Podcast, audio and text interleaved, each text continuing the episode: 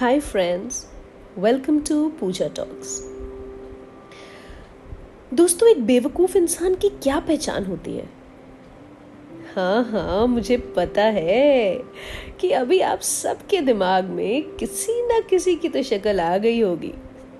या फिर कोई ना कोई तो आ रहा होगा आँखों के सामने। पर बताइए क्या होती है पहचान?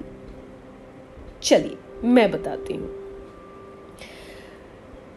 दोस्तों पहला वो जो सिर्फ़ और सिर्फ़ बोलने में विश्वास रखता है।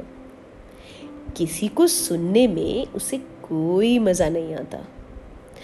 वो हमेशा बस अपनी ही बात और अपनी ही सोच तक सीमित रहता है मतलब कि लिमिटेड रहता है। दूसरा वो जो सिर्फ़ सोचता ही रहता है कि मैं खुद कैसे आगे बढ़ूं? कैसे कामयाब बनूं? कैसे अपने आसपास की ज़िंदगी को बेहतर बनाऊँ? वो बस पूरा टाइम सोचने में ही निकाल देता है। एक्शंस तो कभी ले ही नहीं पाता। तीसरा, वो इंसान जो हर किसी की बातों में बड़ी आसानी से आ जाता है। अगर कोई उसे कह देना कि उसकी कमज़ोरी क्या है और फिर उसे इनकरेज करे या हौसला दे आगे बढ़ने के लिए तो वो उसे भी झटके में ही नज़रअंदाज कर देता है इग्नोर कर देता है या फिर टाल देता है। क्योंकि उसे पता होता है कि ये उसके मतलब की बात नहीं है।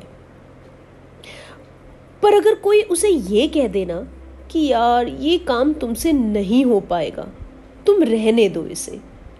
तो इस बात को भी वो मन में रखकर फटाफट मान लेता है, क्योंकि उसे खुद पर कभी विश्वास होता ही नहीं।